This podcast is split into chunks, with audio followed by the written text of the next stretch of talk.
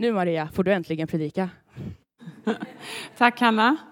Jag ska börja med att säga att det finns en Volvo här ute som är registreringsnummer BMA 11C. Lyserna är på. Och det kanske inte är så bra. Då har jag sagt det, så ni som har en Volvo BMA, om ni bor här eller bor här, är här på gudstjänst, så vet ni att lyserna är på. Så om ni vill att bilen ska funka med all säkerhet så är det bäst att gå ut och stänga av ljusen på bilen. Så gott att få stå här eh, framför er idag. Det är ju första söndagen i advent. Och nu är det ju lite så att man känner att julen börjar på riktigt. Alltså det är okej att pynta, det är okej att ha stjärnorna och adventsljusstakarna. Och, och kanske för vissa av oss så ser vi fram emot helg, helgernas julstök och gemenskap. Jag får besöka min mamma och min storebror och de bor ju inte här. Så det ser jag fram emot, att få liksom möta dem och ha dem nära. Men för vissa är det här en tid av att bara stress och massa måsten och man ska åka hit och dit och man ska hinna med alla på något sätt som man inte har hunnit med att träffa under resten av året. Och för en del så är det faktiskt den ensammaste tiden på året. För alla andra har familj, alla andra har gemenskap, alla andra har en massa. Men oavsett på den här spektrat liksom, som du befinner dig så är julen en plats av hopp. Advent säger det, bara genom namnet som betyder ankomst. Och vi ska börja med att läsa två bibeltexter. Den första är från Sakarja eh, kapitel 9. Vers eh, 9 och 10. Frida dig stort, dotter Sion. Jubla, dotter Jerusalem. Se, din kung kommer till dig. Rättfärdig och segerrik är han. Han kommer ödmjuk, ridande på en åsna, på en åsninnas föl. Jag ska ta bort vagnar ur Efraim och hästar ur Jerusalem. Stridens bågar ska bort och han ska tala frid till hedna folken. Hans välde ska nå från hav till hav och från flod, floden till jordens ändar. Vi ska läsa vidare i Matteus 21, vers 1 9. När de närmade sig Jerusalem och kom till Betfage vid Olivberget sände Jesus iväg två lärjungar och sade till dem, gå in i byn där framför er. Där ska ni genast finna en åsna som står bunden med ett föl bredvid sig. Ta loss dem och led dem till mig, och om någon säger något till er ska ni svara, Herren behöver dem. Och han ska strax skicka iväg dem.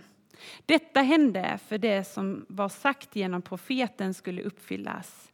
Säg till dotter Sion, se din kung kommer till dig ödmjuk och ridande på en åsna, på en arbetsåsnas föl. Lärjungarna gav sig iväg och gjorde som Jesus hade befallt dem. De hämtade åsnan och fölet och lade sina mantlar på dem och han satt upp. Den stora folkmassan bredde ut sina mantlar på vägen. Andra skar kvistar från träden och strödde på vägen. Och folket, både de som gick före honom och de som följde efter, ropade Hosianna, Davids son. Välsignade han som kommer i Herrens namn. Hosianna i höjden.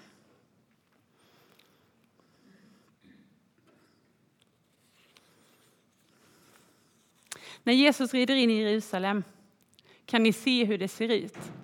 Det är kanske många av er som har varit i, i Israel och just i Jerusalem som vet att det är inte så stor plats när man rider in i gamla Jerusalem. Det är mycket folk. Och den här texten så läser vi ju även till palmsöndagen, även till påsk, att Jesus rider in i Jerusalem. Och folket de hälsar honom som konung, sin räddare, sin befriare. Folket som mötte Jesus, de kunde sin historia. Det står vidare i, i Jesaja kap, eh, kapitel 9, vers 2 och vers 6. Det, det Det folk som vandrar i mörkret ska se ett stort ljus. För ett barn blir oss fött, en son blir oss given, på hans axlar vilar herradömet. Hans namn är under, rådgivare, mäktig Gud, evig far och fridsfurste. Dessa orden från bland annat Sakarja och Jesaja är, är de orden som folket faktiskt kan. Och där, idag, rider han in som världens ljus, som vi hörde. In mitt ibland dem. Och de kunde. Sakarja skrev 500 år innan det skedde att det skulle hända. Och de kan texten. De ser att han rider på en åsna, ett enkelt arbetsdjur. Det är inte en kung som kommer för att ta makten genom våld och strid. Nej, Jesus han är ju världens, alltså han är ju mot, tvärtom. Men när Jesus rider in så har ju ryktet om honom gått före. Vad var det då folk sa om honom? Vad var det man visste om honom? Många av människorna hade ju varit med och sett han göra under. De hade sett hur blinda ser, hur lama går och hur döva hör. De hade hört och kanske till och med varit med när han mättade tusen och åter tusen människor vid samma tillfälle. En del av dem var med vid hans dop när himlen öppnade sig och Gud sa detta är min älskade son, min utvalde, lyssna till honom. Det var detta man visste när han red in. De kan sitt folks historia. De kan lagen. Och därför började de sjunga. Välsignad vare han som kommer i Herrens namn. Och det är ifrån Psaltarpsalmens 118 psalm. Men vad är då Hosianna-ropen? Vad betyder det? Det är ju ett rop på hjälp, Herre rädda oss. Men det är också en lovsång. Tack Gud vem du är. Här kommer vår frälsare, vår räddare. Han hälsar som en kung när han rider in. Samtidigt så vet vi att han rider mot korset, mot sin död. Och så dubbelt kan ju livet vara. Har ni tänkt på det? Att ena stunden så är det fantastiskt, ljuvligt, enkelt. Allt rullar på. Allt känns välsignat. Och sen händer något. Något som man inte hade tänkt på, något som man inte var förberedd på. Något händer. Och nästa bön blir Hjälp Herre, jag går under. Och lovsången som kommer är den dubbelheten. Herre, rädda mig. Tack för att du har räddat mig. Livet skiftar och vi med. Och jag tror att vi behöver ha med det perspektivet av både och. Att Hosianna-ropen är både ett tack Gud för den du är och för vad du har gjort för mig, men också ett hjälp mig. För nu vet jag inte. Hjälp mig, du ser att jag inte vet. Och jag tror att när vi blir medvetna om vår brist och vår synd, att vi inte riktigt liksom vet att vi räcker till oss själva. Så vem är det vi går till? Men det är ju Gud vi går till. Det är ju han som hjälper oss, det är han som eh, räddar oss, det är han som vi får kasta all vår brist och synd på. För han tar bort det för evig tid. Och till samma Gud höjer vi lovsång. Han kommer oss till möte. Det är ju vår kristna trons storhet, att vi inte blundar för liv, vad livet rymmer. Vi ser med klara ögon på oss själva, på vår gemenskap. Här finns både gott och ont, synd och helgelse. För sådana är våra liv, vi är inte klara än. Därför sjunger vi både Kyrie eleison, Herre förbarma dig, och vi sjunger Gloria in excelsis Dio, ära åt Gud i höjden. För livet rymmer både sådant som behöver förbarmande och sådant som vi sjunger lovsång för. När vi misströstar, när det händer att vi misströstar på vår värld eller våra liv, så är Gud i sin skapelse. Han har inte övergett den. Han är här. Han kommer till oss när vi inte kan komma till honom.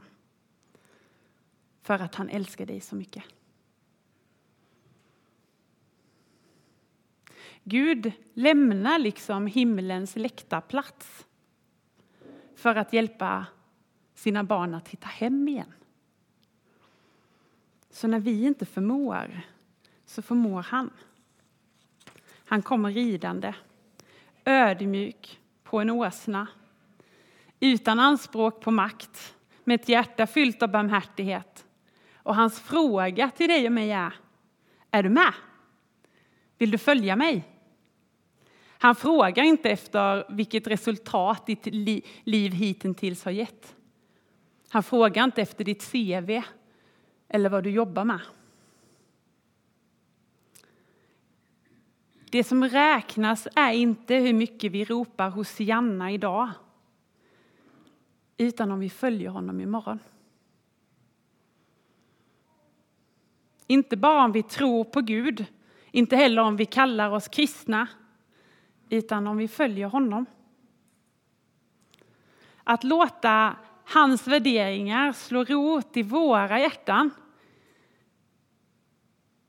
så att vi får nya sätt att se på tillvaron. Utanför Jeriko så får den blinde mannen sin syn tillbaka. Det står i Lukas 18. Tänk om våra ögon ibland behöver öppnas på samma sätt. Så att vi kan se saker hos oss själva, hos varandra. Eller när vi är ute på stan. Att vi kan se sånt som Gud vill att vi ska se. För att på något sätt vi är bärare av Guds närvaro där vi går fram. Då tror jag att vi, är plats, vi blir platser av nåd. Där vi får bygga platser här i kyrkan av att få möta Guds nåd. Men även där ditt hem där era hem får vara platser där Gud är, där det är lätt att andas, där det är lätt att höra Gud. Då bygger vi ju de här byggstenarna vi vill för en värld som håller även för nästa generation. Och kanske är det så att det behövs en åsna ibland. Kanske är det du och jag som är åsnan, bärare av Gud. Kanske är det vi som kan låna ut åsnan till Guds verk. Att ställa det som du har i ditt liv till Guds förfogande. Jag har kommit på att det är inte säkert att jag får uppleva världslig lycka i livet. Många som följde Jesus de blev martyrer. Men de har lyst som ledstjärnor och vägvisare för generationer. Vi läser om dem, vi håller dem högt, vi nämner dem ofta. De tyckte att Jesus var värt det. De tyckte att den han var, den han säger sig vara, att det är sant. När Hosianna-ropen tystnade och han är vid korset så är det bara lärjungen Johannes och Jesu mor Maria som är kvar. Då säger han till sin mamma, se Johannes, här är din son. Och han säger till Johannes, här är din mor. Han gav dem en tillhörighet när han är på väg bort. En ny familj. Och det är väl det som sker i Guds rike. Att människor förs till varandra bort från ensamhet till ett nytt sätt att leva. En vidare gemenskap, vi är många här, samt som den kan vara tätare. Då är ju frågan egentligen som Jesus ställer till oss, är vi kvar på slutet? När det bränner till? Vill vi låta himmelriket prägla våra liv? Kanske rent av förändra oss?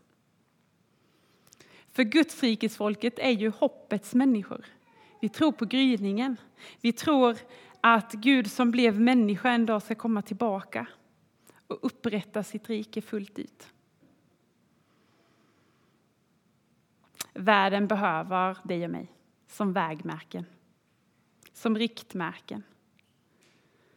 Som visar med det vi är, inte perfekta, men visar det som Gud har gjort i oss för att hjälpa människor att komma fram till korset. Att hjälpa människor att se korset. Han, Jesus, red in i Jerusalem för 2000 år sedan. Men han besöker också, också idag. Ett nådens år, säger han.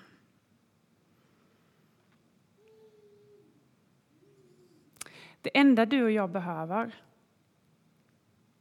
för att Gud ska kunna förändra våra liv, det är att vi längtar efter att möta honom. Att vi vill möta honom. Och det spelar ingen roll om du sa nej förut. Det spelar ingen roll vad du tycker, om du tycker du är en dålig kristen. Eller om du inte riktigt vet om du har något överhuvudtaget att erbjuda Gud. För det hänger inte på dig. Gud har sagt att du var värd att dö för. Gud har sagt att han har en plan för dig, att han älskar dig. Och han vill inte att vi ska genomliva det här livet själva. Han vill att vi ska få se hans planer. Så att vi kan få upptäcka vilka vi är. Att få se alla de talanger som Gud ännu inte har påmint dig om att du har. Att få växa och vara hans. Och jag hoppas att den här advent ska få vara den tiden för oss alla där vi faktiskt kan få säga ja. Jag vill komma nära dig Jesus. Nära dig. Känna dig.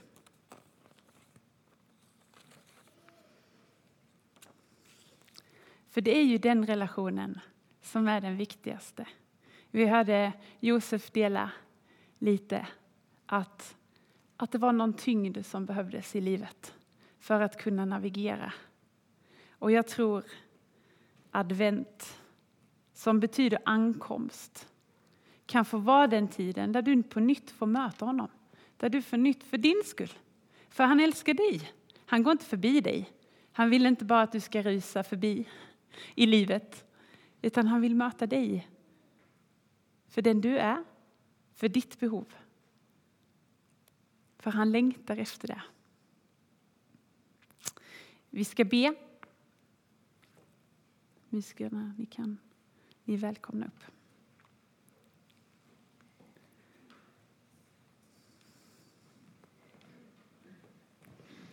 Ett folk som vandrar i mörker ska se ett stort ljus. Han är här för att möta oss.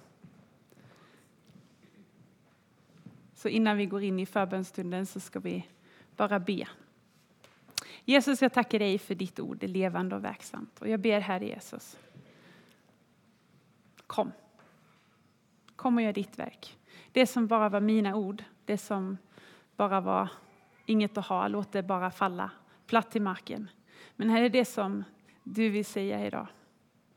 Om någon sitter här och vill säga sitt ja till dig. Jag kommer, Jesus, jag vill följa dig. Jag vill in i din gemenskap.